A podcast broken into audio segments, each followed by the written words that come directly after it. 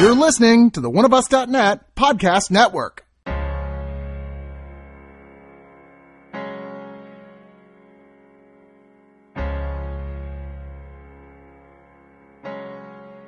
You've listened to oneofus.net for years. Quality shows that have made you laugh and maybe even cry. But did you know they produce podcasts that you may not have even heard of? For just a few dollars a month, you have the opportunity to hear quality podcasts like The Breakfast Pub, Clegane Bowl 2016. Get hype, motherfuckers. The Original Gentleman, I see this as an avenue to you becoming a huge chick magnet. Oh, yeah. and the Watch a Movie With Us series. By the way, anybody thinking that his makeup is a little bit heavy here does not remember the 80s. Oh, she's thinking about banking babies right now. Oh, it turned into a phallic symbol.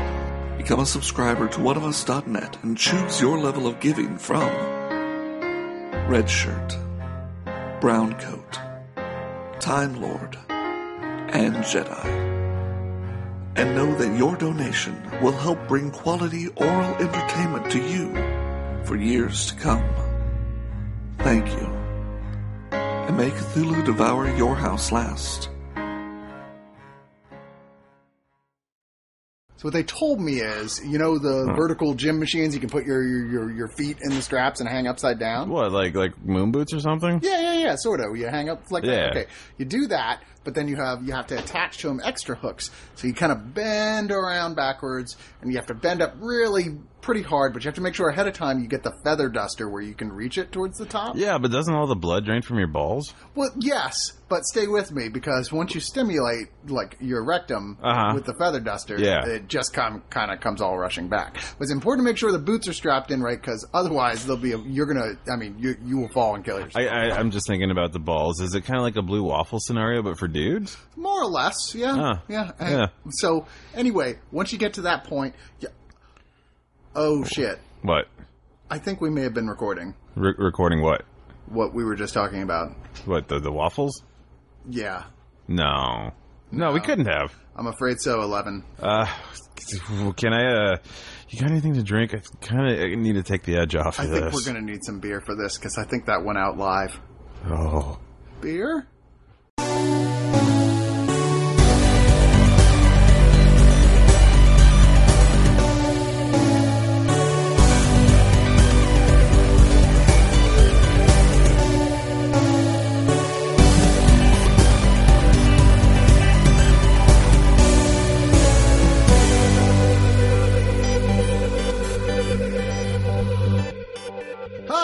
Digital Noise. Forget everything you heard before, and by me, that I mean everything you've heard before me, what I'm saying right now on this particular podcast. yes, that thing that he said at the moment that you were listening. That just go ahead and disregard it. Never happened. It was CG.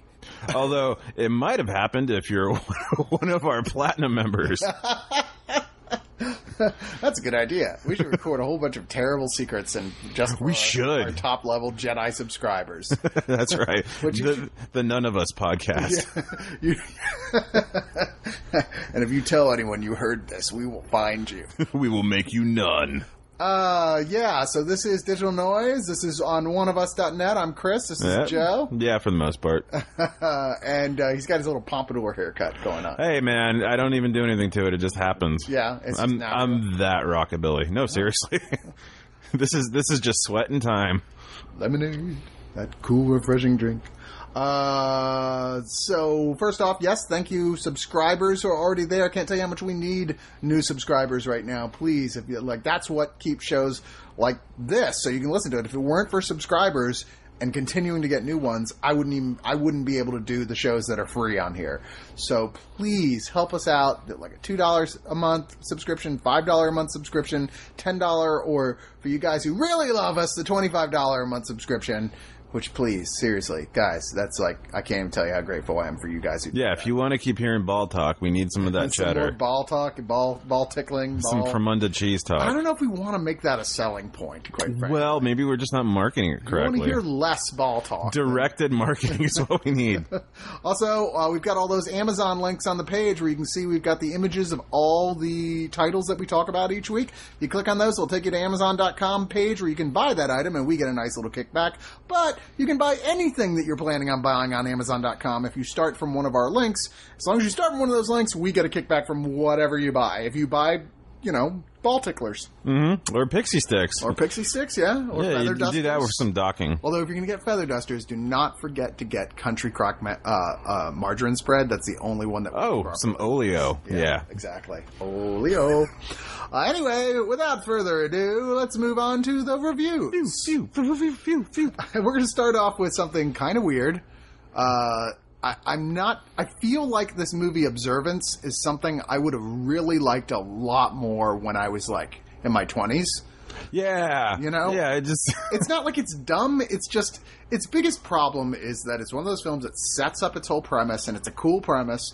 It's kind of rear window ish, a little bit, uh, and it gets it starts showing okay, something's happening, something really creepy's happening, and then by the end you're like, but we're not going to give you the faintest clue what anything you just. Oh yeah, it was meant." it was it was totally lost. It was just like, uh, mm, well, the, the viewer is the best author. But that kind of drives me crazy. I mean, there are people who do that sort of like, okay, there's it's open ended stuff really well sometimes. Like, I mean, I think the best example ever of that is Lynch's Mulholland Drive. Okay. There's so much to interpret inside of it, and there's so much going on, and there are very definitive interpretations of that film you can Mm-hmm. come through with. This just kind of felt like we just wanted to do a bunch of creepy stuff and Yeah. guess what it was, which is fine, I guess. I just. You know, at the end, you're just frustrated because I was genuinely enjoying this. Ah, some of it I was just like, oh, for fuck's sake, why? Like like the the little flash to the beach, and I was like, oh, really? Come on. But that's the thing. That's the problem. There's all these moments where it flashes to a whole nother scene, whole nother place. You're like, well, clearly that's pertinent. Even that's not explained. Right. No, it was kind of like um, there was this sketch comedy troupe called The Vacant Lot in the early '90s, uh-huh. and they had like we're going to make the best rock video, and so like uh, they're like, oh, do this, do that, and then let the midget go, and that that was this. It was just lots of little midgets being let go. The story is this guy who um, it's an Australian film, by the way. That this guy has been hired to watch this woman in her apartment and uh, from across the the way in another apartment that's kind of bare, very bare bones, barely working, just kind of shagged out. no, it's a shit shack. Yeah, uh, and he's got newspapers up all over the windows, except for a little hole where he can stand back and take pictures of her uh, through his camera. And eventually, even goes breaks in over there to set up recording equipment and stuff. And he doesn't know why he's watching her. The guy on the other end of the phone who calls once a, once a day keeps saying, you know, just tell us everything you see. That's all you need to just tell us everything you see. It's like, well, is there anything I should be looking for? Just tell us everything. The client doesn't want to meet you. It's like, well, Yeah. no shit, the client doesn't want to meet you. Yeah, because this is super creepy. Uh, and you know, he starts things up like there's some man in her life shows up and it looks like maybe it's abusive, but he can't really tell because things keep happening between the two windows he can't see. Yeah. Uh, and he's like kind of concerned for her in a way, but at the same time, this job is paying incredibly well. Uh, and, in fact, even to the point where he's starting to feel like weird shit is starting to creep in around his peripheral vision, and he's starting to feel kind of sick. At strange, like there's a jar of black liquid above it, the place where he sleeps that s- keeps getting more full for some reason. he doesn't know what it is. Um, and he's like ready to get the fuck out of there. And the guy's like, "Yeah, we'll pay you like four times what we were paying you before if you stay for another week." He's like, oh, fine. Okay. Stupid gambling debts. yeah, they never make clear exactly what the issue is. I don't think. Yeah, but, yeah, it had to be something like that. I got the. Didn't they say he just separated from his his wife or something? Yeah, because there was the whole kid component. Yeah, yeah. Uh, so, I, I don't know. Like I said, I really enjoyed a lot of the sort of very Roman Polanski ish type, like the Tenant moments. This is definitely more influenced by the Tenant than anything else. Uh, which is which is unfortunately a much better example of this type of like horror movie. Yeah.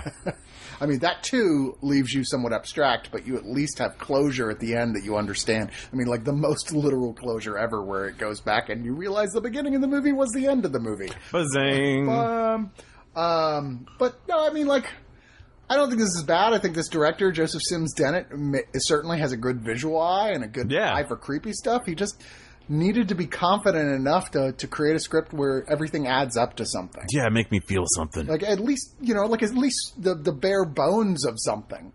It's, Yeah, it- anything. It, feels like it's missing a third act entirely. or a point. Yeah, unfortunate. But like I said, I think for people who go, well, that doesn't really bother me if it's really well made, then you should check out Observance because it's not a terrible film. It's just missing the whole third act.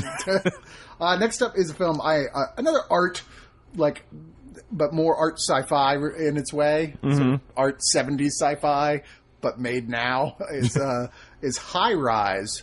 Based on the J.G. Ballard book, uh, I'm a actually a big fan of Ballard. I really like Uh, Cronenberg's version of Crash, of his mm-hmm. book Crash. Uh, not the uh, one that everybody gets mad at that won the Oscar. It's a different one. The one about people who get sexu- uh, sexually turned on by being in car Yes, accidents. yes, I remember that one. Yeah, uh, that's the kind of subject matter J.G. Ballard loves to dwell. Yeah, it's all about fucking. And High Rise, this adaptation of his very popular novel uh, from 1975, is being directed by Ben Wheatley, who's kind of like among like indie film uh, fans of like genre stuff, kind of like a like, like the new Savant. Uh, has been doing a lot of films that may have be off your radar, but you really should check out, like Sightseers, Kill List, and Down Terrace. I still haven't seen his A Field in England, but I hear it's quite good. Um, like one of those guys whenever he puts out a new film i'm always super excited to go check it out because they're always just completely standalone and amazing high rise is one odd film that if you didn't know all the actors in it you would You'd go, probably pass, yeah. well no i mean you'd probably go was this actually made in the 70s Oh, because it totally feels like it's made in the 70s in every every way uh, it kind of felt like a schlep for me of, of just like, uh, yeah, yep, you're trying to be cute here. trying to be cute Yeah, that's great. Yeah, no, just just like uh uh like the the oppressive uh just kind of new middle class trying to like fight with the or not fight but infiltrate the the upper class sort of dynamic. I was just like, yeah, okay. Mm-hmm. well i mean it's definitely this whole film is is like film as metaphor It's- yeah. it- Oh, yeah, I mean, no question. And if that's not your thing, then you should avoid this film by all. well, and if ABBA's not your thing, double stay away.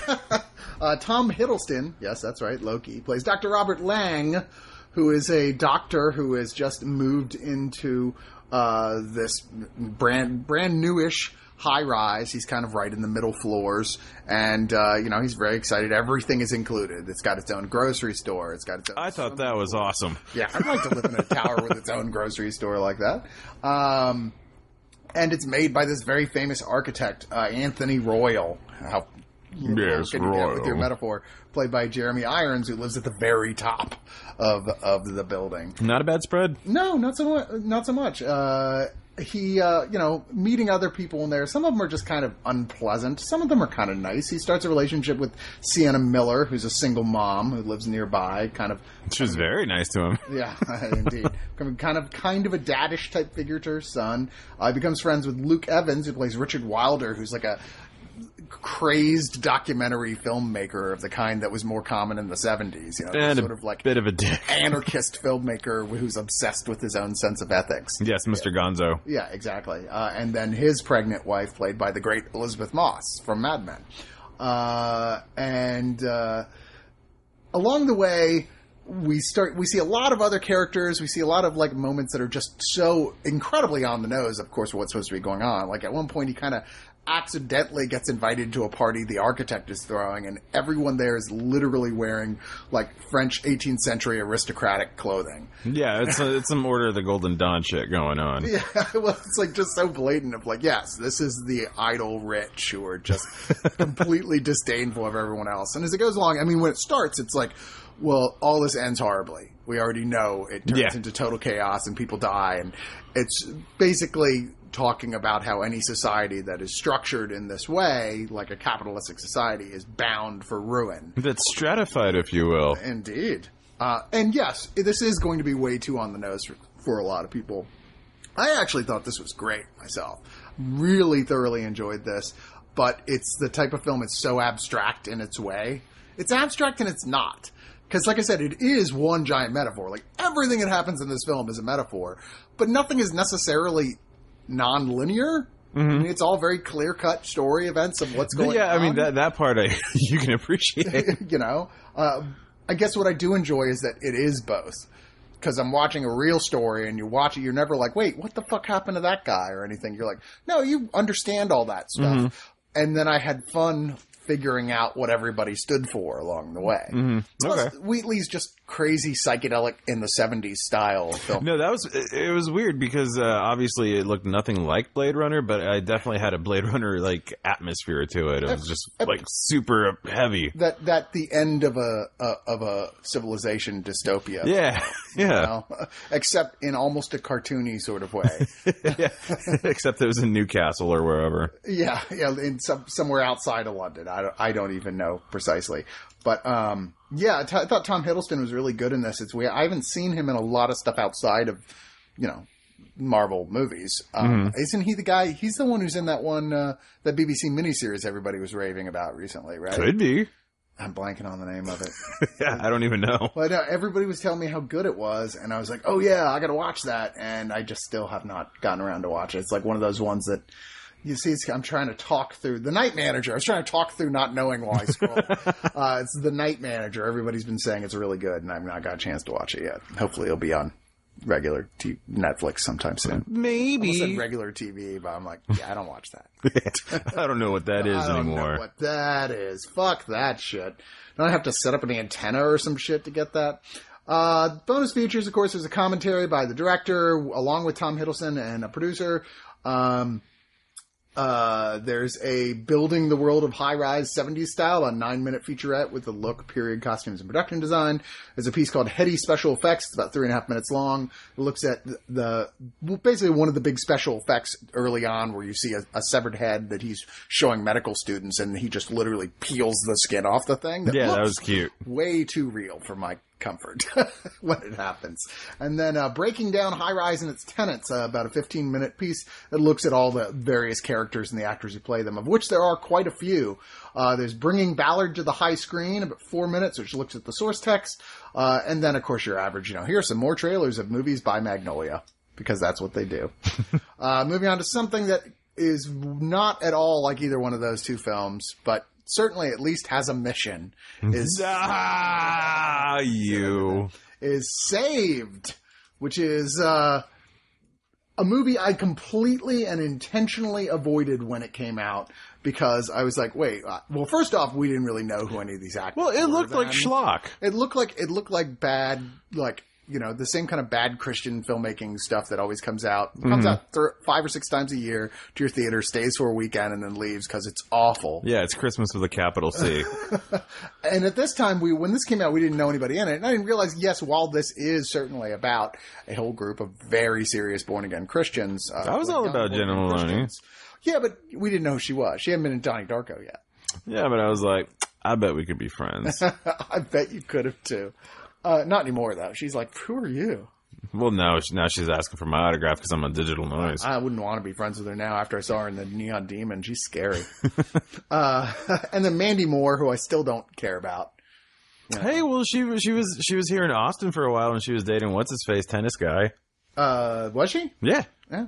And then Macaulay Culkin, who at this point was just barely hanging on to still being a star. was it was this uh was this uh pre Party Monster?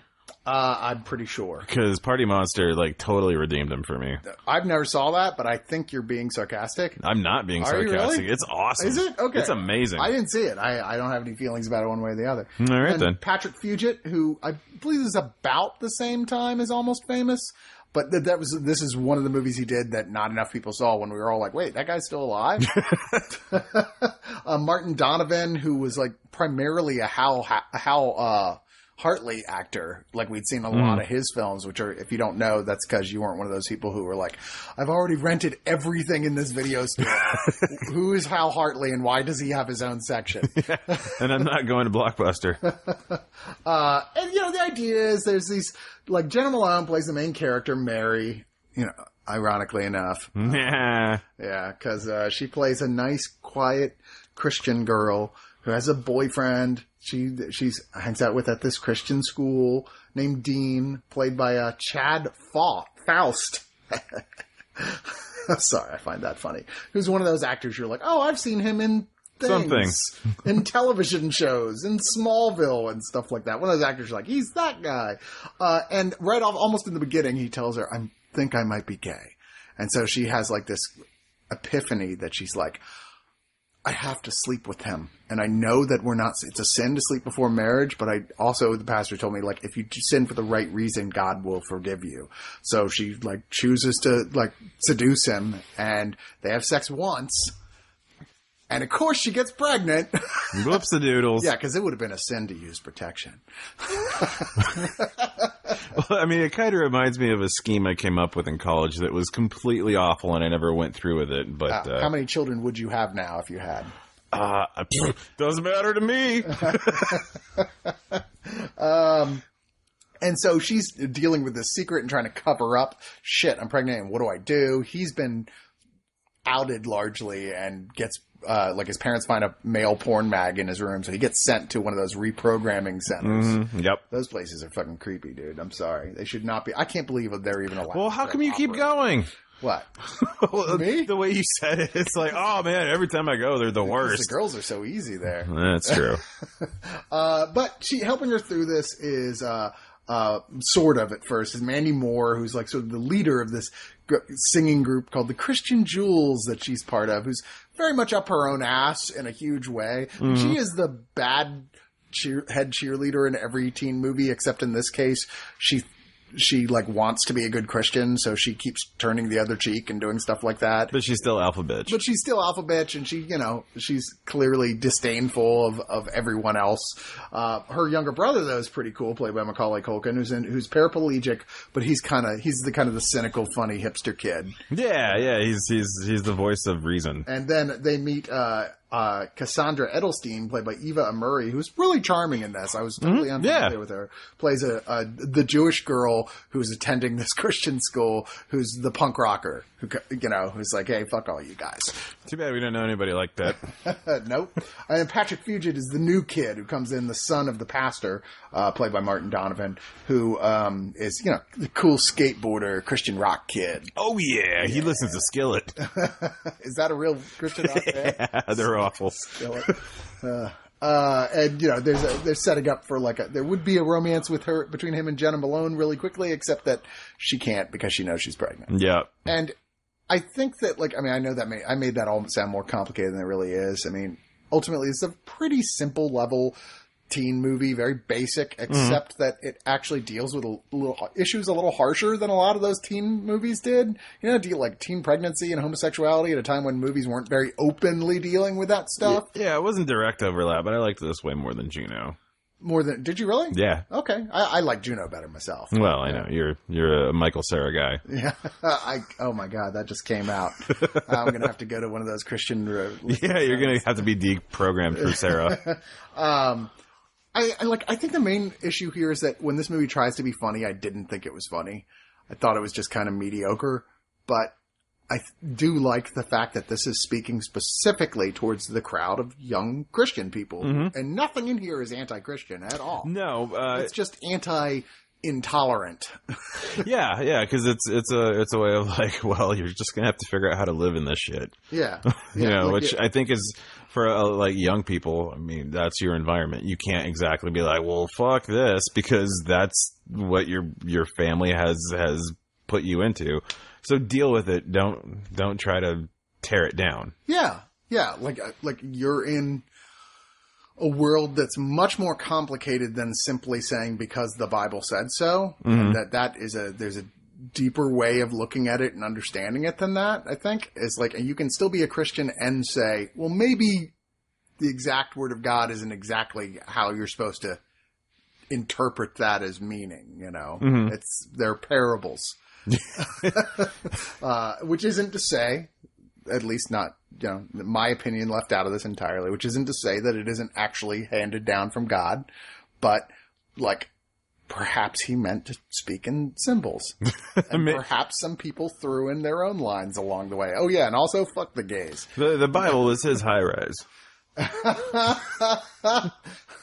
this would have been better with Tom Hiddleston. I'm just saying. Anyway, I As Jena this, Malone. this is this is cute, but I don't think it's essential unless you have like like a kid who's growing up very very Christian and you want to tell them to maybe they're getting a little carried away and you want to tell them to relax a bit. Or if you just if you just liked it the first time you saw it, or if you like Macaulay Culkin. I I kind of miss Macaulay Culkin. I kind of miss him. Yeah, before he went total like bonkers. Yeah, I don't know if he went bonkers. Some like I read a thing about him recently where basically he just like started getting high a lot and just started going, I don't really need the money. Mm-hmm. I don't. And like I, right now, I just don't even really feel like putting in all the effort. Yeah, So I'm yeah, just fair enough. Relax and chill. I was like, yeah, fair enough, dude. Yeah, he was the Big Mac attack. Now he calls the shots. And now uh, Rory Culkin is the one we get and everything. Yeah, He's not terrible. I guess. Mm, he's not. He's not Macaulay. He's not as cute as Macaulay was. He was adorable. We all know. Michael Jackson knew. uh, there are not much in the way of special features here, just a few like EPK uh, uh, uh, things, and then a commentary with the co-writer and director Brian Dannelly, uh, the producer Sandy Stern, and Michael Urban, another co-writer. And then there's another commentary with Mandy Moore and Jena Malone. If you ever wanted to hear those two in a room, Which you have. yeah, well, Everybody has. I've got them all saved. Said it for years. See what I did there? Save. That was the thing. I, I. I was, I was going to let it go. All right, you should have. Uh, moving on to something that, that was around the same time but couldn't be more different. Well, no, it was about 10 years earlier. Yeah, a little bit. Is American Ninja and American Ninja 2. But That's we're- right. We're th- both out on Blu-ray for reasons that are completely unclear. Uh, because America needs to be great again. But we'll just go ahead and start with American Ninja, as it were. Uh, if you're totally unfamiliar with this series, this is from the much maligned, sometimes overly praised Golan Globus. sublime. They're sublime. Okay. well, they're, they're certainly superlative in their way. If this, if the type of film you're looking for is B movie in America from the '80s, that's they're they're superlative. hey, they gave us Jean Claude Van Damme. Was it them? Yep. They oh, because he was in his first movie was Breaking Two, right? No. Uh, When he was he was dancing. That see that GIF we always GIF we always see of him dancing. That's from Breaking Two, I think. maybe. Maybe. I think that was it. I don't know. I'll go watch Breaking Two again. This is not Jean Claude Van Damme. This is Michael Dudikoff. That's who, right, Dutes. In his own way, became a pretty big star of like home home videos. Oh yeah, he he took the the Rowdy Roddy uh, route to uh, Action Hero. What? Rowdy Roddy Piper of, of just like uh, you know B movie straight to video, Yeah. like making a decent living, steady paycheck. Well, except he wasn't a wrestler. In fact, he wasn't even a fighter. And here he's supposed to be this incredibly badass ninja, and he had ne- never studied the martial arts at all when he you couldn't tell. Actually, he does do a pretty good No, job, all things considered, in this. Well, as- Considered how bad everyone looks in I was gonna say as good as all the other action is. Well, I mean, the guy uh, Steve James, who plays the other kind of major Mm-hmm. action star in this, who thankfully they did never relegate to really a sidekick. No. you know, I was afraid they were going to do that. You're like, no, he's pretty much his partner in this. Yeah. he's just not in the movie as much for the first half. He plays a, like a a, a, uh you know, slightly higher ranked military guy than him, who's been in this military installation longer.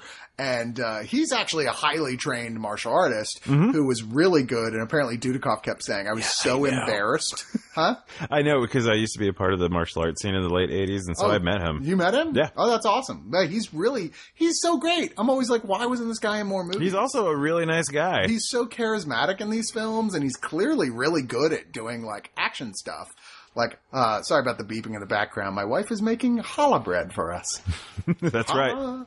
Um, So should we should we give him a rundown on American Ninja? yeah, well, why don't you tell the plot this time? I've been given the plot. It's your turn. All right, mysterious stranger, Private Joe Armstrong, accidentally screws up a deal that goes bad, and then ninjas show up. And then there's a colonel, and he's got a daughter, and for some reason she kind of likes him, even though he's a quiet douchebag.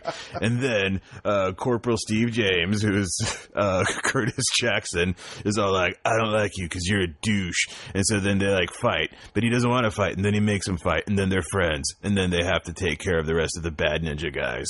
Ah, that's pretty good. No, that's. I mean, sure. There's there's little specific points, but that's the whole thing. uh, one interesting little point here. Uh, the girl who's the love interest. Mm-hmm. I was like, why does she look so familiar? Uh-huh. Because she was, uh, remember in Weird Science, the two high school girls who they ended up, the main characters ended up getting with? Yeah. She was the brunette. Well, there you go. I was like, oh, I've seen that movie like 50 times for reasons I cannot defend. but how many times have you seen American Ninja? This is only the first time. What? Yep, I Oh. somehow missed this whole this series entirely. Oh man. And I mean, it's not without its charms, to be sure. I Oh, there are way worse Cannon films. Oh yeah, yeah. Oh my God, that's putting it light mildly. Uh, this, in terms of if we're just looking at the Golan Globus collection of films, this is like in the top five, probably. Oh yeah. But that's a there's a real big drop off after the first couple.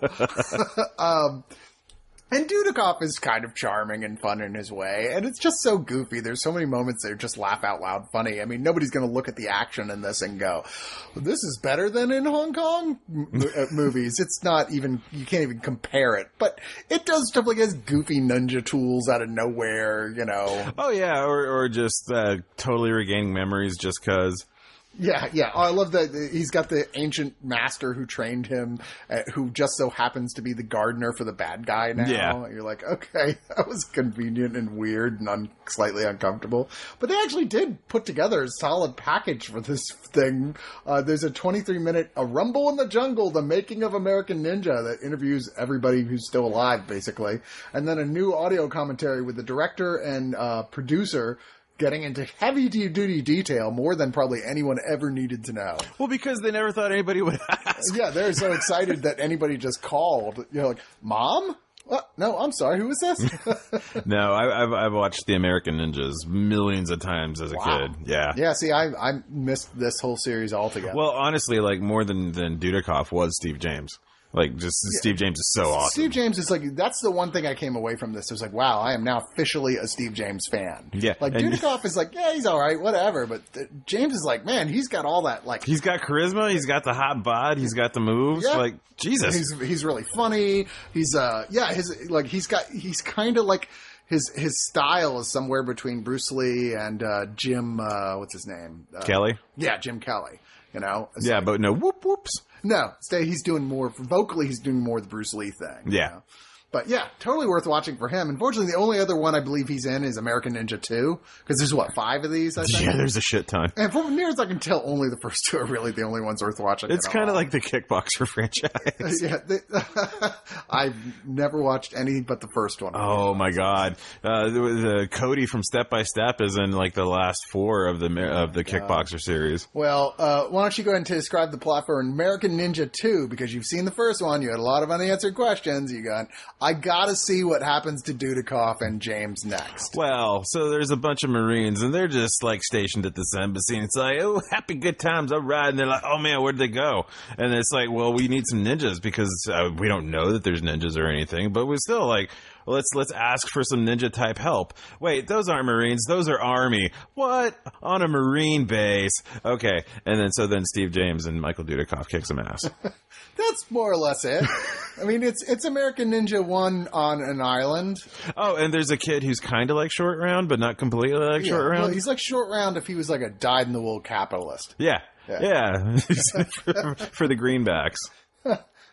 Um, and I mean, like ultimately, to some degree, this is almost interchangeable with the first one in terms of quality. I Well, thought. but what's what's interesting is that it like Dudikoff is kind of like a little fawn or a yearling who's trying to like figure out how to walk in the first one, and he actually does a better job in this one. yeah, and Steve James gets a lot more to do. In Yeah, this yeah, they figured out. Oh, okay. everybody actually really liked that guy. Let's make him like the second, you know, like they're both the star. yeah, Which- I mean, there are points where inexplicably James is off doing nothing, and Dudikoff is just like, okay, well, I'm going to go and do this huge mission myself. And you're like, why?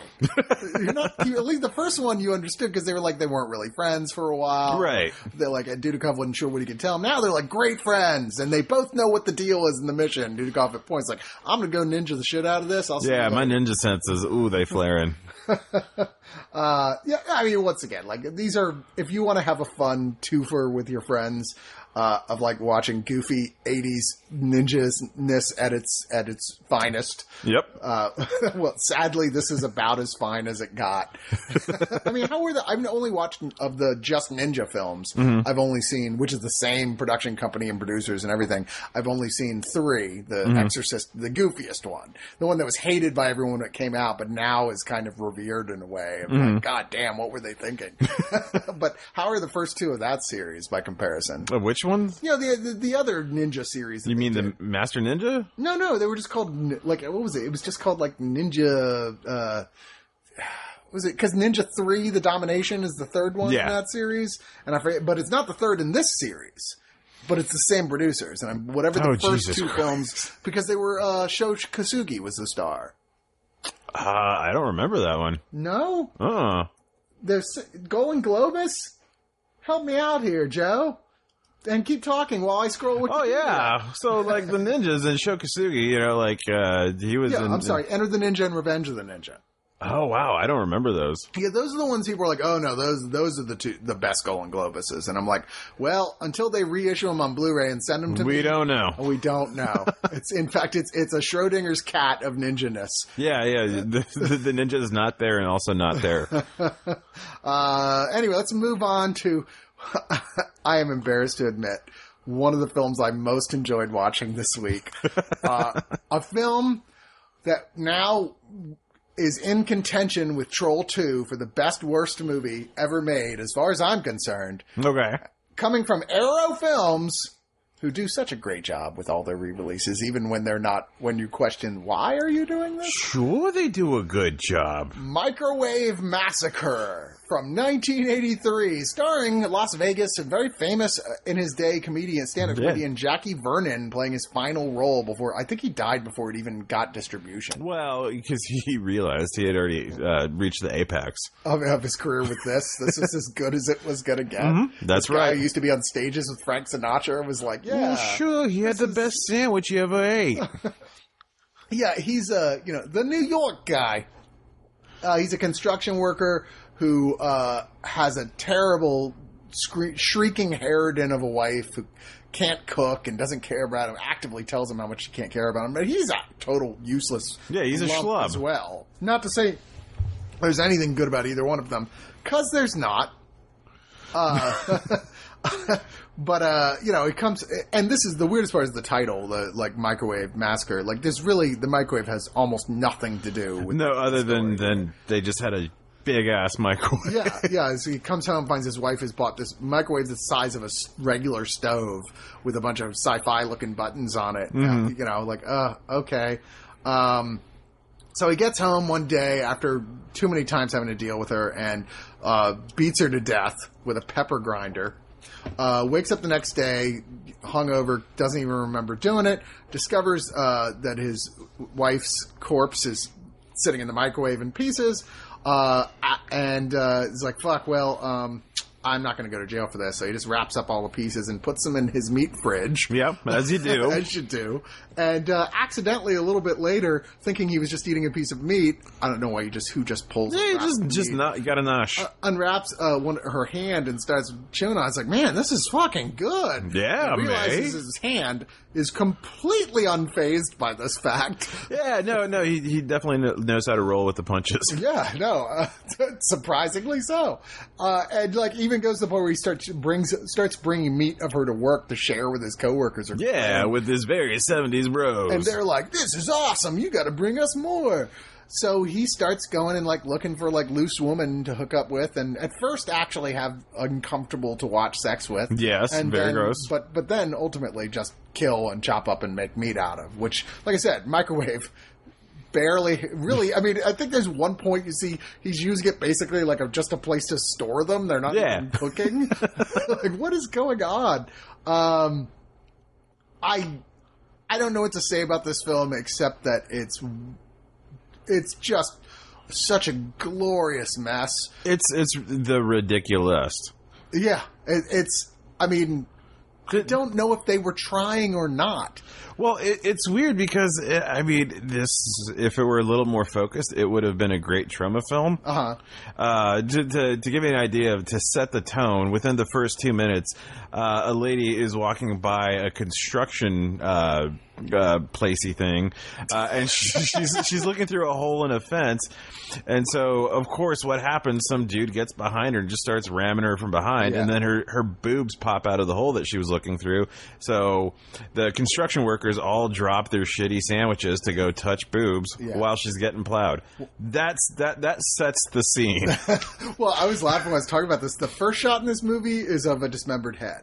The second shot of this movie is a close up of a woman's pair of breasts while she's walking, and you're Yeah. like, "There you go, people. This is the film." movie." I mean, it's just it's so trashy in almost a John Watersy sort of way, except not as like gay Directed. as that, you know. Uh, but it's it's a it's God, I don't know. It's a it's a train wreck you can't take your eyes off of that moves quickly. oh, it's not boring. short. Yeah, it's, not, boring And at all. it just does it makes the weirdest decisions, and it's about as seventies as fuck. Yep. Yeah.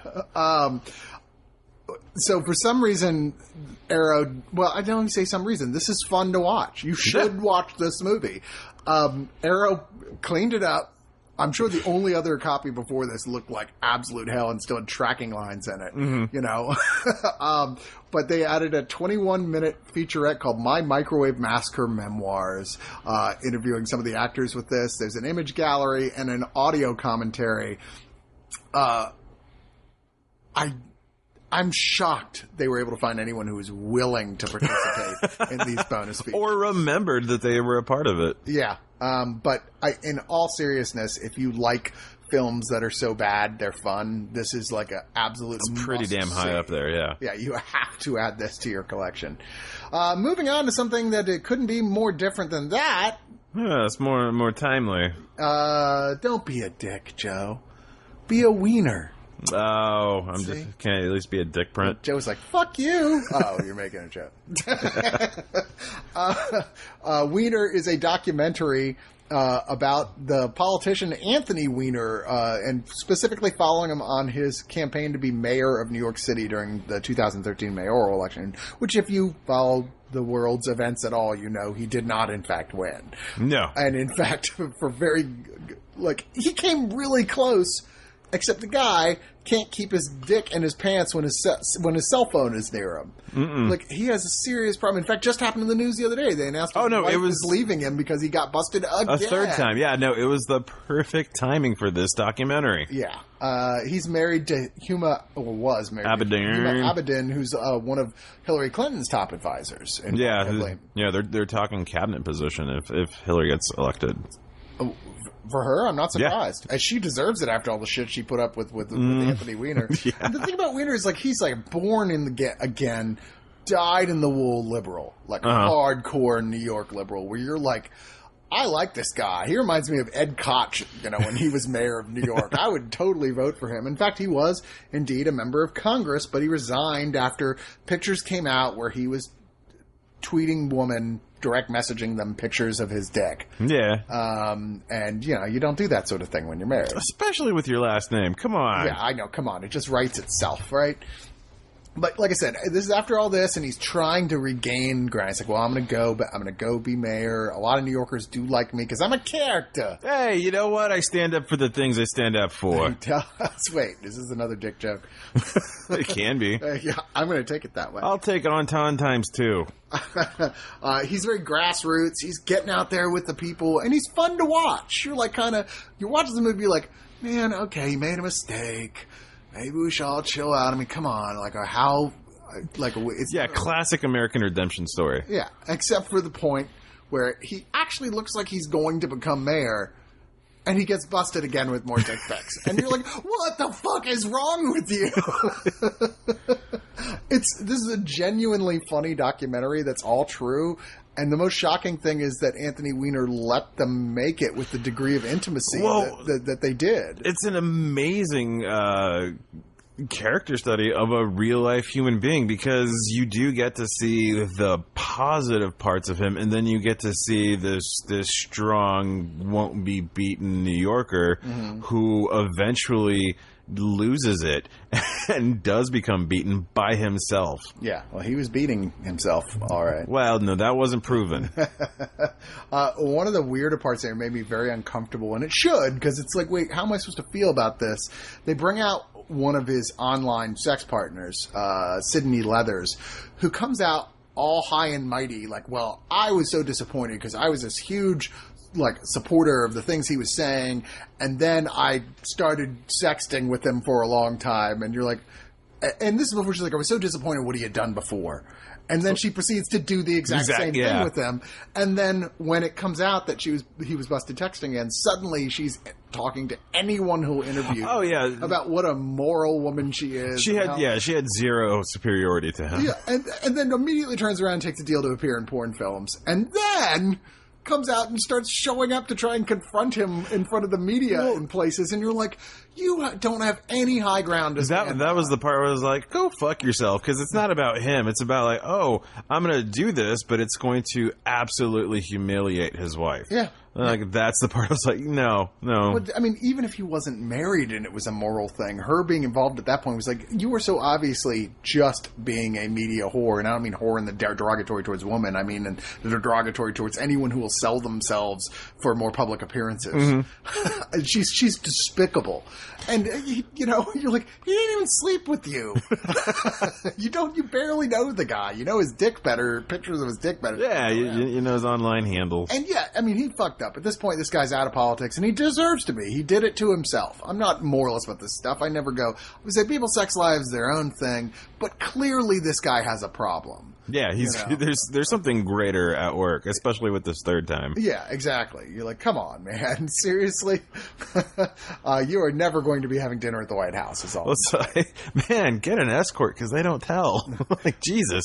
yeah, uh, I really liked this. I had a fun time watching it.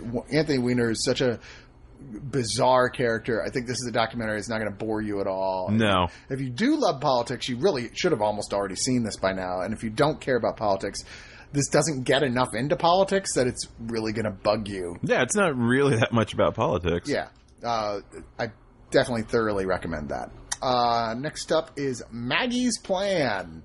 It's the plan. Yeah, Man, that's Maggie's plan. No, yeah, it's adorkable. Uh, it's well, it's adorable because it's Greta Gerwig Ma- Uh. Maggie, who's like the the word in, uh, in uh, you know adorkable now has a picture next to it of Greta Gerwig. Yeah, she, apparently she like uh, outquoted Zooey Deschanel, so now she's got the top spot. and yeah, uh, and Zoe Bell. Yeah.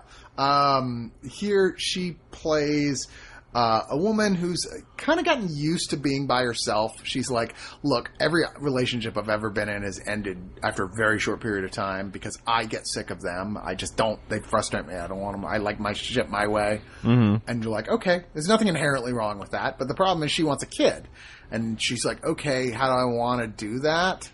to have a kid. She sets up with a thing who she used to a guy with she used to know to get his sperm, you know, donated type of deal. Uh, but then she ends up meeting uh, Ethan Hawke. Well, and you know what happens from there. yeah, Uh, Gattaca's all over. Ethan Hawke is a ficto-critical anthropologist, which after watching this movie, I still don't know what that means. Uh, I, I think uh, it's analyzing uh, fiction written by certain groups of people and then analyzing how that was extrapolated from their actual experience. That didn't help. Uh, well, it's it's uh, it's so that Julianne Moore can show up. Yes, who is playing Ethan Hawke's very stuffy uh, foreign Danish. Danish Because at first I was like, "What the shit is going on with you, lady?" Yeah, they've got that relationship that clearly was based at some point. It like seemed like there probably was passion at some point. I mean, they have kids together, uh, and now there's sort of just this intellectual standoff between the two of them almost. He's trying to write fiction. She's clearly very disdainful of him doing that at all, not being very supportive, uh, and is very much into just her own thing. And he's kind of just feeling unloved, and so Well, it's because they stopped challenging each other, and, and then an intellectual relationship that is the kiss of death. who are you, Doctor Nerdlove? No, Doctor Nerdlove Two, the sequel, or maybe you're his his his his uh his antagonist. Yeah, I am. greatest villain. yes, What is your title then? uh, per- Professor uh, Normal Person Admiration. we'll, we'll work on that. we'll get. Yeah, We're gonna workshop that. yeah, yeah. Maybe we can get a pass on that. Uh, but yeah, um, he and uh, Ethan Hawke and Greta Gerwig, they're just friends at first, but then, of course, it turns into a full blown affair. Next thing you know, it's like flash to what a year or two later. It's like three years later. Yeah, they've gotten married. By the way, awful transition. Yeah, no, it just jumped. Uh, they've gotten married. They have a kid of their own, and she starts realizing this isn't really working. This guy's a douchebag. And so she comes across the. She decides the dumbest plan ever. the one that feels like the. I'm generally critical of this film. Let me just say this. Mm-hmm. And I think the reason is because this film feels like someone writing something they think Woody Allen would have written.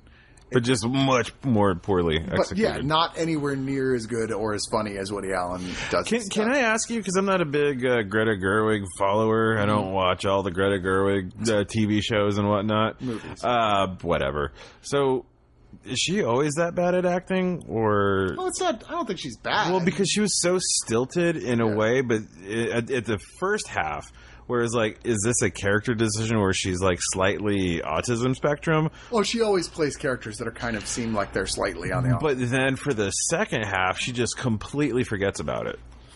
I didn't notice, but maybe that's because I had lost interest in the film. Well, like, that's understandable. Why? Yeah, I mean, like, uh, she comes up with this plan that, oh, I'm going to come up with a way for him to cheat on me with his ex-wife, who clearly still wants to be with him, with Julianne Moore, and then it'll be, fa- you know what? You go back to your wife. Oh, and the telltale signs that Julianne Moore wants her wants him back. Not really there. No, I, I didn't really see it. Um, it, it- there's just not much here.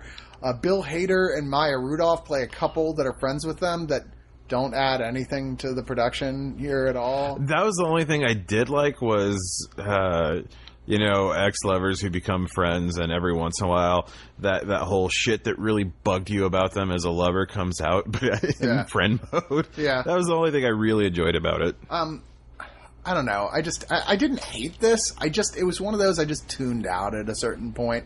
It's like, yeah, this just isn't doing it for me. I could, I feel like I it's clear who this director Rebecca Miller is emulating in style, but the writing is just nowhere near as good uh, as Allen, even at his most mediocre.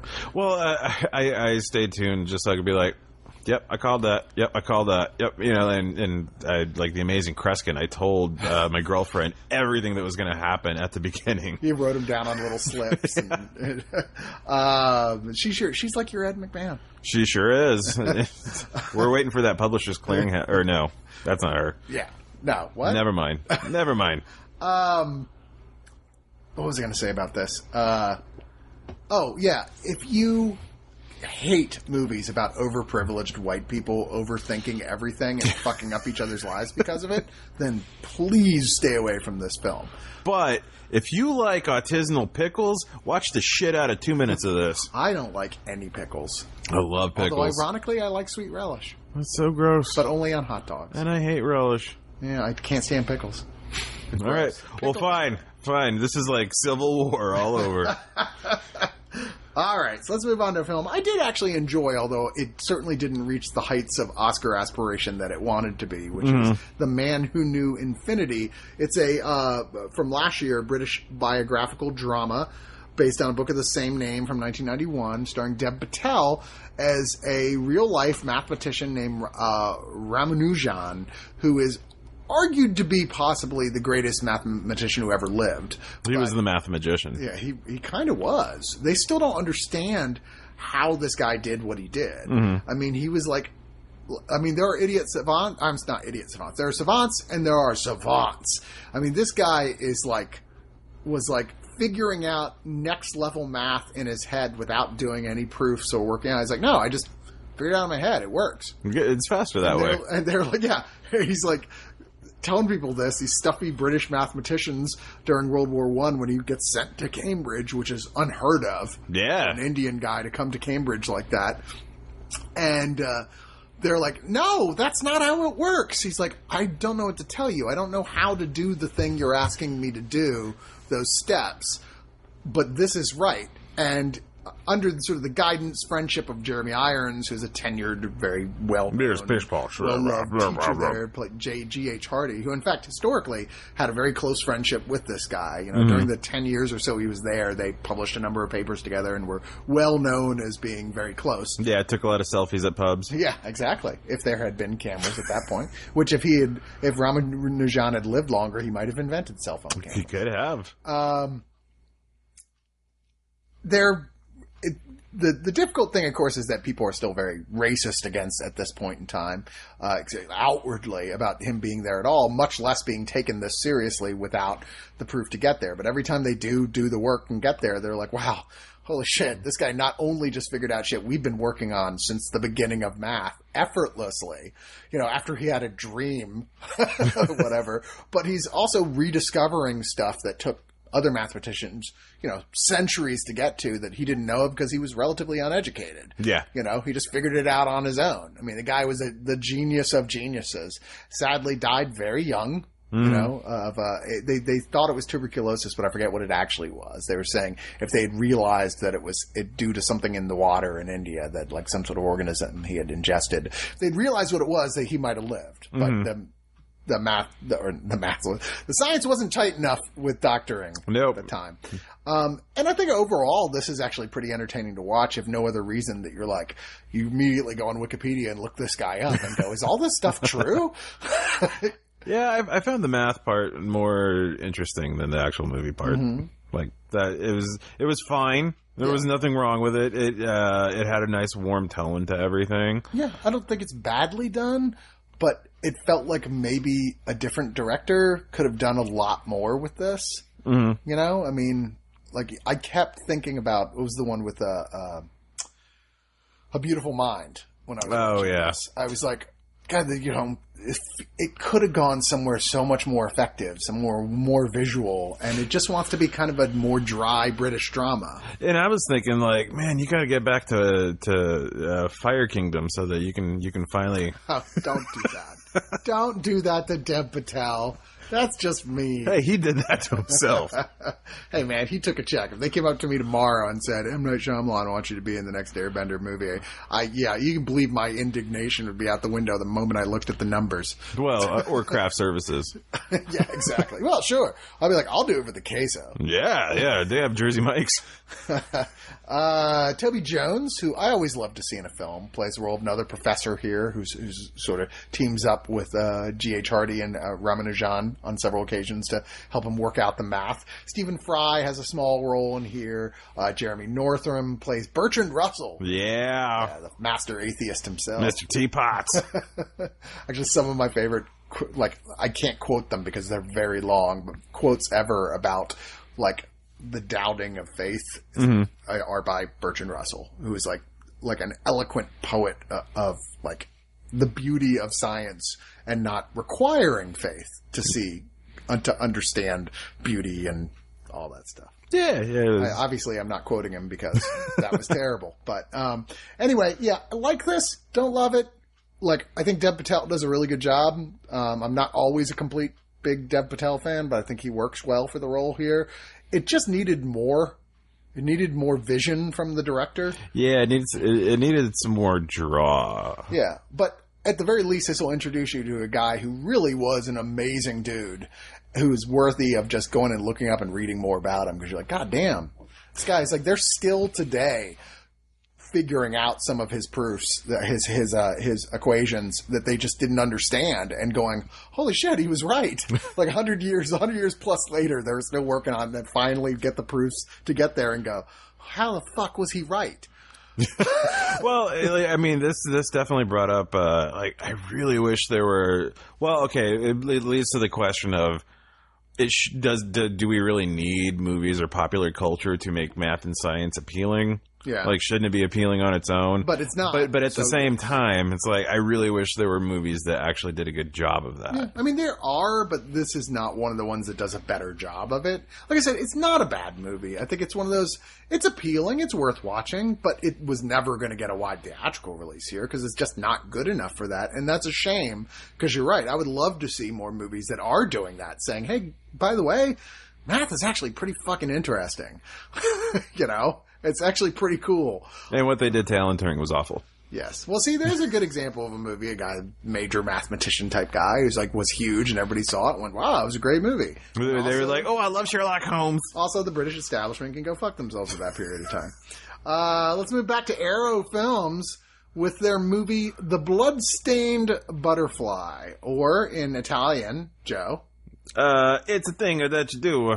No. Oh, okay.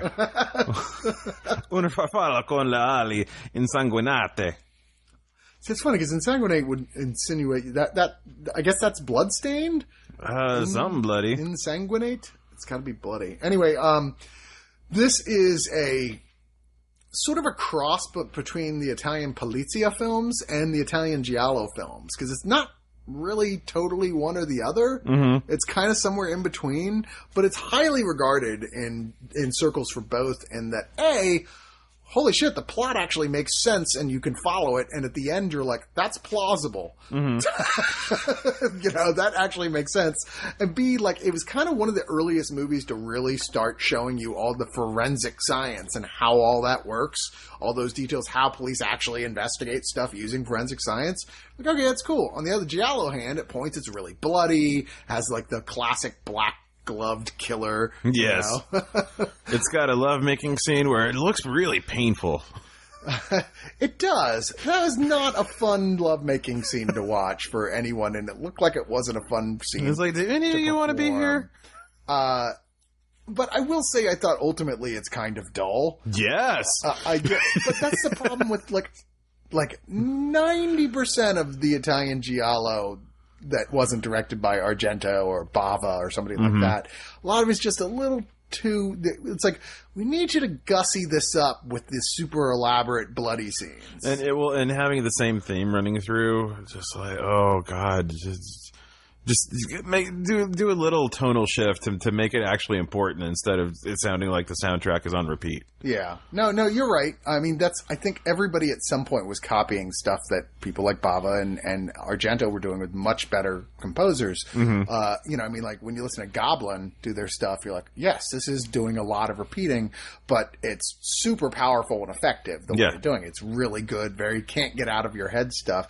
This was like, it's okay. um, and this is one of those ones where somebody, there's a killer who's murdering woman, and they're like, okay, who is it? And it looks like it's this ma- like really well known guy who's kind of the main character. Uh, like very early in the film, he's he's convicted and put in jail for it. Yep. But then it's like, oh shit, maybe it wasn't him, and like the other characters looking to see who the who's the actual killer, and uh, and yeah, I mean, it gets there's a it's really hard to figure out. I will say that I Yeah. didn't, and it's one of those you have to keep eliminating the killers as as very typical of giallos. They're like every time you like, uh, it's clearly that guy. Wait, no, they just got murdered. Which you know, in some films doesn't matter. They'll be like, "Oh my god, it was them," and they faked their own murder. That shit happens too. in Damn you, things. Scream too. But um, I I don't know. I liked it, but I can't unless you're a hardcore. Unless you're like I'm ba- all about watching giallo. This is not one I would say you should go out of your way for. Oh yeah, it's a passeroo Next week, I'm actually discussing the Blu-ray release of uh, Dario Argento's Tenebrae, which is essential giallo watch, Mm-hmm. like one of the all-time greats. I mean, comparing the two of these, you're just like, yeah, there's, this is only for people who just have to get every niche. But I mean, like once again, I got to give it credit for the fact that it's very beautifully shot and that the it's unbelievably plausible, which is rarer than not for Giallo. Yes. usually have to go, um, what? All right, so let's move on to something I I don't know. Oh, it was awful. Ratchet and Clank. Yeah, it was bad. I mean, I didn't actively hate it, but maybe it's because I was going into it expecting to hate it. It's not good. No, I mean, this it's is not. a big animated film of the really good video game series. Yeah, people, kids love it. I, I enjoyed playing all the, the PS3 games for this, or maybe it was PS2. I don't even remember anymore. But uh, I enjoyed playing them. They were a lot of fun, and the characters were fun. It was very colorful, had cool storyline stuff. It was kind of goofy sci-fi. Uh, apparently, the new game they came out with for PS4 is supposed to be great. Oh yeah, I was in Amazeballs. You've been getting terrific reviews, uh, but this movie across the board was not getting terrific reviews. Um, they actually brought in the series creators of the games for Insomniac Games to come in with the production, the screenplay, character development, and the animation. And I hate to say it, but every time I hear about that happening in a video game movie, it always ends up with something even worse than you could possibly imagine. Yeah. Uh, Like you're almost like maybe you should leave those guys out of it. Well, it's like these are these are different art forms. Yeah, maybe it, that's the problem. I don't know because this whole thing just. It, I mean, it's not worse than any of the cutscenes in the games, but those are just cut scenes. Right. You only have to watch them for a minute or two. This is a full length movie. this is 94 minutes of that, and it gets old kind of fast. I mean, and this is also kind. I mean, it's. I guess it's a parallel universe because stuff in here happens different than they happen in the storyline of the games. Okay. Because this is a setting up how the the two main characters meet. You know, with Ratchet, but voiced by James Arnold Taylor, who I believe is the same guy who uh, who voiced him in the games, meeting up with his little robot uh, Clank. Mm-hmm. Uh, but uh, uh, voiced by David Kaye, same difference. And you know, it's whatever. They have they end up becoming members of this superhero force of uh, of the Rangers. Um, or you know, everyone's like they're, they're basically treated like superheroes and dressed like superheroes. Um, uh, voiced by Bella Thorne, who's Cora, Rosario uh, Dawson, who's their sort of like assistant, science assistant, Elaris. Um, uh, Jim Ward is Captain Copernicus, who I'm reasonably sure also voiced him in the game. Uh, and uh, Vincent Tong is Brax Lectrus. I don't know, man. Like, there are moments I chuckled. And I kind of liked um, Sylvester Stallone playing uh, the sort of secondary bad guy in here, uh, uh, Victor Von Ion, which I was like, wow, that was Sylvester Stallone. I kind of liked Paul Giamatti playing Chairman Drek. I mean, it's a corny performance, but it's kind of funny. I was just like, oh man, poor John Goodman.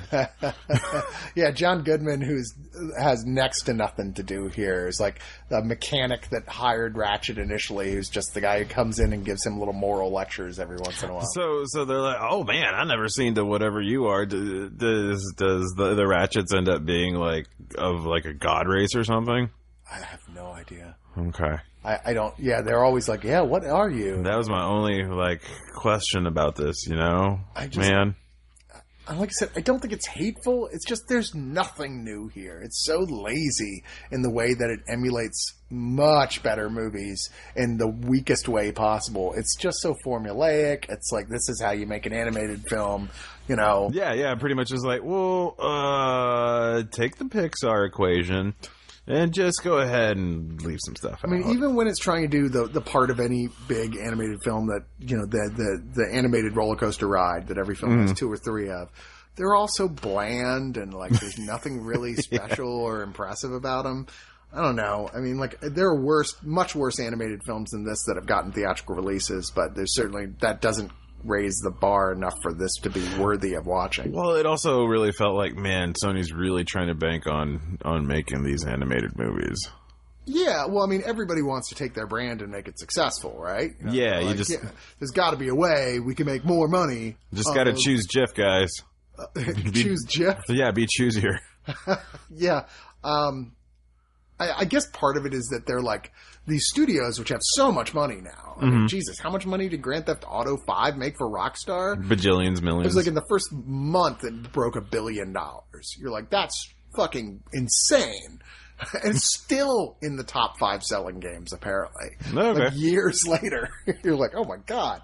Uh, those guys want to take that money and they want to continue those brands because they know gamers. You know, when it gets to when it gets to VR and everybody's gaming VR, when it gets Right, good yeah. enough, is that brand going to be able to fall follow them into that world? Because lots of brands dissolved and are are almost useless now. You know. Well, uh, look, Sony, I'm going to throw you a bone here. Like, okay, I'm putting on my idea hat. Listen to me now.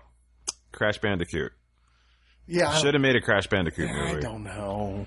I mean, Crash Bandicoot is an alcoholic ex DEA agent. Clifton Collins Jr. Exactly. Crash Bandicoot. no, wait, isn't he supposed to be Australian? Well, He's a Bandicoot. Yeah, that's Australian. He's, right? from like Oceania in general.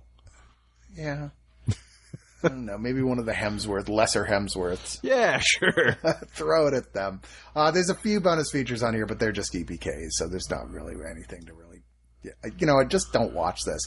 What you should watch, which is my pick of the week, is The Nice Guys, the, the new movie from Shane Black. The only thing I thought disappointing about this at all is that it's not as good as Kiss Kiss Bang Bang, which is like one of my favorite movies ever, and certainly my favorite Shane Black film from a guy who's done a lot of really good movies. Mismatched buddy movies is his specialty.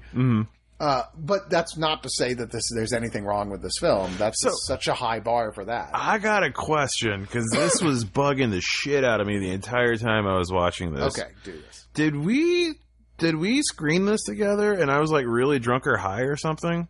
I did review it for the site theatrically. Well, because as I was watching it, like I knew what was going on because I had seen this before. huh? But I haven't I don't remember going to watch it in the theaters. I remember missing it. That's very weird. yeah, I know. It was like uh, Maybe you read the synopsis at Wikipedia. No, because of like remembering scenes and like like the the arm breaky stuff and like just Well, that was in the trailer. I, I don't remember even watching a trailer for this. Yeah, but you might have forgotten watching it. Maybe, but like all of the movie, I was like, I've seen this before. Maybe this is like that whole Bernstein Bears thing. Maybe, but but but I'm not saying that this is derivative. Uh-huh. I'm just saying like it was weird ass deja vu. Weird that you were having a deja vu through this whole thing because Right. I don't think this is derivative. Right, that's what I'm saying. Like I don't, I, nothing comes to mind, but Uh, and the plot is kind of complicated. this thing, I mean, it's film noir. it's wacky good times. It's it's it's it's mismatched buddy film noir comedy, dark, heavy on the noir, but also heavy on the comedy. yes, It's you know that sort of very black black humor type. I, stuff. I, I would say it's this is why Gosling is worth the money. yeah, this is definitely one of my favorite Gosling films so far. because he has a huge balancing act. Like, like he's he's got to handle a whole shitload of of emotions and tones, and and still he sells all of them. Well, you just saw this, so you describe the plot. Uh, I know, which I'm like, do it because this is actually a complicated plot. So the plot is basically uh, you, you you've got your your your drunken fallen on hard time detective crossing paths with uh this kind of thug for hire who wants Russell to Crowe. Russell Crowe who who wants to be a good guy. He wants to do good, but he he he doesn't really know how. He just knows how to hurt people. Yeah, And so then there's there's a missing girl uh, that that uh, that that uh, like God damn it! What's his name? Basically, teenage girl, right? Well, no, no, uh, with the the nice guy, Ryan Gosling. The Ryan Gosling has a beat on, and so then that's when their paths cross, and they, uh, for for whatever reason, decide to follow this investigation together, and then things just. There, there's layers upon layers upon layers of complexity, and you don't know who's telling the truth and who's not. And and uh, the MacGuffin is the girl that they're looking for. yeah, and it all has something to do with a a, a murdered porn star named Misty. Yeah, well, yeah. I didn't want to get to the good parts. Well, that's the beginning of the movie, which is just a full-on t- dead woman tit shot. Yeah, I know. Yeah, I know. I rewound a whole bunch of times. Yeah, I mean, like, I, this is a movie I want to get back and rewatch because I don't think I completely understood what the whole how, the whole mystery played out the first time. Because there's so you're right, there's so many layers, and it keeps revealing new stuff that reverses something that happened before. You're like, oh, that piece of information we were looking at it wrong. It's actually a pretty complicated film noir mystery that just happens to be really funny all the way through. Well, and, and there's not really any misleads. You're right. It's all about perspective. Yeah. Like when you look at the same material, Yeah. then, then it totally makes sense. Uh, and you have nice little roles from Kim Bas- Basinger here, uh, Matt Bomer, uh, Keith David, who I'm always excited to see. yeah, it was too. Has a wonderful moment in here, uh, and it's it's a lot of fun, and it's one of those things like, man, g- g- more power to them for even getting a wide release for this. Yeah. because it is not the type of film. I mean, if they hadn't gotten Ryan Gosling for this, it would have never gotten a wide. Well, release. it's it's campy noir, which is such a hard genre. Don't even know that it exists. it's one of those things that you're like it's one of those movies that you're gonna have to convince your friends to watch Yeah. Say, i swear this is something you want to see and once they do afterwards it's going to be one of those movies they're going to tell all their friends about and, and be the one who discovered it and Yeah. be so excited about that they, that this they found this awesome film same way kiss kiss bang bang was I still walk and meet people all the time who are smart, film loving people who've never even heard of Kiss Kiss Bang Bang, and I'm like, smack! what is wrong with you? Well, what's funny is it's goofy as shit. Yet I'd say it's as brutal as Drive. You know, Oh, it's like- super brutal at points. There's like it's one of those films that when it does that thing, when it goes there, there's just no holds barred. Like, oh fuck, you know, these guys are. I mean, it's a violent film, no question. It's not gory, but it's violent as fuck. Well, and I don't know if, if there there needs to be a redemption for Russell Crowe, but it's certainly reintroducing him to the American audience in a likable way. yeah, I mean that's kind of I mean what Shane Black did for Robert Downey Jr. with Kiss Kiss Bang Bang. Yeah, where like at that point he was at the lowest point of his career. It's like he had gone through rehab, but nobody would hire him, and he was starting to give up, and that's the movie kind of got him back started again. Uh, which he returned the favor by getting Shane Black uh, cast to be the director of Iron Man three. Oh, well, there you go. Uh, anyway, this Blu-ray, which is my pick of the week, I don't know if it's yours. I'll go for it. Yeah. Uh, it comes with a five minute, five and a half minute featurette called "Always Bet on Black" that focuses on Shane, the great Shane Black himself, and everyone saying, "Yep, I love Shane. He's great." Uh, there's a six minute worst detectives ever, making the nice guys. You know, very EPK, and then that's it. Shocked there's not more on here, but ultimately this thing was obviously they used every cent they had for budget, and probably the studio didn't give much more to fill out the disc. I, it, it, it's this is the kind of movie where I want to see more and I'm afraid of more. Yeah, agreed. yeah, please don't make a sequel type thing where Yeah. it's like, I'd love to see these guys playing these characters again, except they'd probably fuck it up. you know, lightning in a bottle. Uh, our next one is the both. Hmm, this is definitely a weird film, but it's also strangely normal in a way that's unsettling. It's Der Bunker, which was a German 2015 horror comedy film, feature film directorial debut by Nikias Chrysos. Probably saying that wrong. I apologize to N- Nicholas.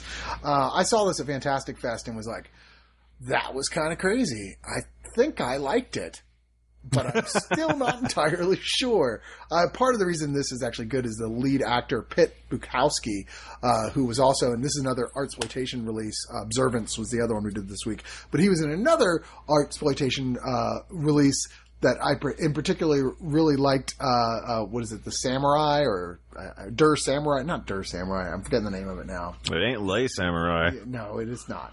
Um, but he's like really good in that, and he's really good in this. He plays a student who uh, answers an ad to rent a home to go have peace and quiet to study. It turns out it is literally a bunker in the ground with a really charming wife and husband who live there, along with their six year old son who just so happens to apparently be like a 40 year old dude with like a Beatles bowl cut. But with the six year old ish body. Eh, 10 year old's body. 10 year olds. But, you know, sorta. He's just. It's right off the bat, clearly something has gone wrong. And this Yeah. guy's like, what the fuck? Doesn't know if, like, there's just. Maybe the kid's got some of that medical condition, you know, or he ages super fast or something. He's got a touch of the progeria. He's certainly got the mentality of a kid. And his parents think he's the greatest kid ever. It's like he's going to grow up to be president of the United- States, despite the fact that this all takes place in Germany and they're German. but they convince this guy uh, who's staying with him. It's like we'll, you know, we'll help you out with some of the bills and stuff and food, but we want you to be the tutor to our son and start teaching him stuff, which he does. And it just gets weirder and creepier from there. There's something about there's a alien living in the mom's leg that I'm not sure what was going on there, but it was super creepy and weird. But by the end, it never strays far enough into weird that it loses track of the narrative. It always stays in a story and ends at a pretty creepy point. Uh, I, I really liked this partially because, like I said, the lead guy and the and well, the whole cast I thought were doing what they do very well. I mean, the family is kind of this hyper exaggerated '50s father knows best family almost, except for when they're not. Well, uh, it annoyed me in that it could have delved a little bit deeper into some of the oddity. Because for a while there, I thought I was like, "Oh, he's the Antichrist," but he's clearly stupid. He's goofy, Dave. Right, like like he hasn't gotten the whole Antichrist thing worked out yet, and then they introduced the whole alien thing. Damien's mentally disabled twin brother. Yeah, right. but so, but but then by the end, the way it ends, I'm just like, oh, uh, Well, the way it ends ends up sort of more of a like a like a thriller horror type of way, which almost felt like, oh, I forgot that's the kind of movie this is supposed to be. yeah. But I was kind of disappointed by that. I mean, I like that it actually had a real ending. you know, as opposed to the other exploitation film. film. Well, as long as there's no Der Bunker too. I don't. Yeah, I, that seems unlikely. But I, I don't know. I liked. There's nothing else that's weird in quite this way, and the performances are strong, and it's genuinely funny at, at several points throughout it. Yeah. Um, I had fun with this. I don't know. This falls on my recommended list for me. I really liked it. Um, and there's audio commentary with the writer, director, producer Nikias Chrysos. A few deleted scenes. Not a lot, but you know, there you go. Worth watching. The last film we're talking about today is one you didn't get to see because I was like, you don't need to watch this. Okay, cool. Because I know you're like, whatever. I'm not going to watch like a fucking super long O- Orson Welles directed version of, of like a mismatch, a portmanteau of of uh, of Shakespeare stories. Uh, this is Chimes at Midnight. Um, it is made in 1965. Was kind of barely released when it came out. Critics were very disdainful of it upon its release, but since it has been quote rediscovered, okay. uh, a lot of critics now say they think it's Orson Welles' best film. Uh, having seen Citizen Kane, I can tell you you're wrong. but part of it is that I'm, you know, I'm just not the biggest Shakespeare guy. okay. You know, it's one of those I'd almost rather just read a Shakespeare play with an analysis than I would watch it being performed in some ways. It's, and part of it is that I just I'm not the biggest poetry guy. Well, there you go. I have no soul, as some have said or suggested. Uh, this is kind of his version of uh, the story of Sir John Falstaff, which is a character that appears in Shakespeare's plays King Henry IV, Part One, Part Two. Yes, Shakespeare made sequels, Yeah, he did. Cashed in. and uh, uh, what is the other one? Um, uh, the Merry Wives of uh, Windsor. But it also has text from Richard II, Henry V. You're like, it's definitely a mishmash of stuff in, about this character, which which Orson Welles plays, who is a huge drunken reprobate, uh, who is best friends in a way with the son of uh, Henry uh, IV, who's just come into power, very like murdering the previous king sort of way. Um, and everyone's pissed because like another guy had already been announced by the previous king was going to be the next king and everyone's like no no he said very clearly this guy was going to be the next king not you. Who the fuck are you? And it's kind of this battle the war that begins a brief war because of that so that henry could stay in power. Meanwhile his son who is like i said good friends with falstaff orson welles' character is out drinking and whoring and stuff. And it's kind of this is kind of about that point where he ta- starts taking responsibility for his whole, whole life Okay, while okay. throw, sort of throwing falstaff under the bus. Can I, can I, can I, can I just interject? yeah I, I, I stopped paying attention. well, that's the plot, as it were, uh, of Chimes of Midnight. And it's all right. If you like Shakespeare, maybe you'll be like, you're an idiot. This is great. I, I'm sorry. I just get bored. I like Macbeth. I like uh, As You Like It. I like uh, uh, Taming of the Shrew. Misogynist. I like, uh, yeah, well, you know, what are you going to do? I like My Fair Lady, too, you know. I like uh, uh, uh, the best, um, what's the one with the fairies? Duh, duh. Midsummer's Night's Dream. Uh-huh, yeah. You're like, which one with the fairies? yeah, there's there's lots of them. But there's a lot of them I watch and I'm just like, and there are even versions I've seen of those where I'm like, come on. uh, this is one that I'm like, it's all right. I mean, its biggest thrill is just watching Orson Welles be at his absolute hugest, like more morbidly obese, just lurching his massive frame around from place to place, probably for real drunkenly. Very convincing, if not, uh, and just shouting at everyone and being abused and made fun of by everyone. He always said that this was his favorite of Shakespeare's characters, like the ultimate Shakespeare character. And you're like, yeah, because he's not entirely unlike you.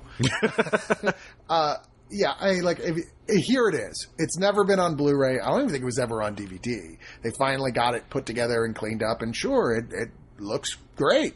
So if, if that's if you're excited about that, if you're Orson Welles completist, or if you're a Shakespeare completist, and and you gotta know, well, here it is. And uh, you know, it's it's it's uh it's a Criterion release, so it's filled with bonus features and a pamphlet type thing that's more of a fold out mappy type thing, as it were.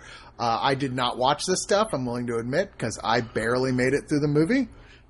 But there it is. Wow. Yes. Ringing endorsement. Yeah, I know. Faint praise indeed. I know, it's not for me. My dad would have loved it. Whatever.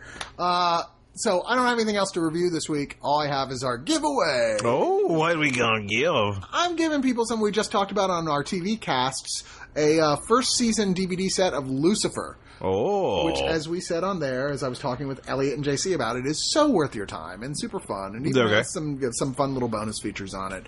So, uh, what you need to do is uh, first get a Twitter account because you have to today, or the the Men in Black come to your door and are like, "What's going on?" yeah, don't be a luddite. Jeez. Uh, By the way, I don't have a Twitter account. What? You don't have a Twitter account? Oh, am I gonna twit? Tweet. Uh huh. Sure. I think you answered your own question. um, and uh, you tweet at one of us net, which is our Twitter account. Uh, God damn it! You have me wanting to keep saying twit stuff. uh, uh, Lucifer giveaway, and what do they have to say, Jeff? Uh, you got to give us your best American Ninja sequel uh, subtitle. There you go, like American Ninja Seven colon, Blood Toaster. and you don't have to include the American Ninja part in your tweet because I know you only have so many. But you, but you do have to do the colon. Yeah. If you want for bonus points, you can add some detail about why what happens in the film or Sure. what makes it special or something like who co-stars or something. And Yeah, but we- some, some detail about it that might be the selling point. Or a tagline. Yeah, yeah, sure, that works too. All right, that brings us to the end of this week's digital noise. Yeah, do. As always, I've got got to thank my uh, my friend and, and heterosexual life partner, Joe. Mm, well, I'm just so pretty. Uh, we'll be back. Um, it'll probably be another week and a half, I think, for the next one. Uh, we're working on it. It'll be me and Marco again, and we've got a big list of movies for that one, including some of the biggest releases. So, it, wait, sorry, Joe. The, the stack I handed him has some of my favorite home releases I've seen this year. It just Well, turned you're an out- asshole. It just turned out. You're an way. asshole. sorry. So a lot of good stuff in that one. Uh, so tune in then. Until then, tagline, tagline, tagline. End of show. Goodbye. Bye.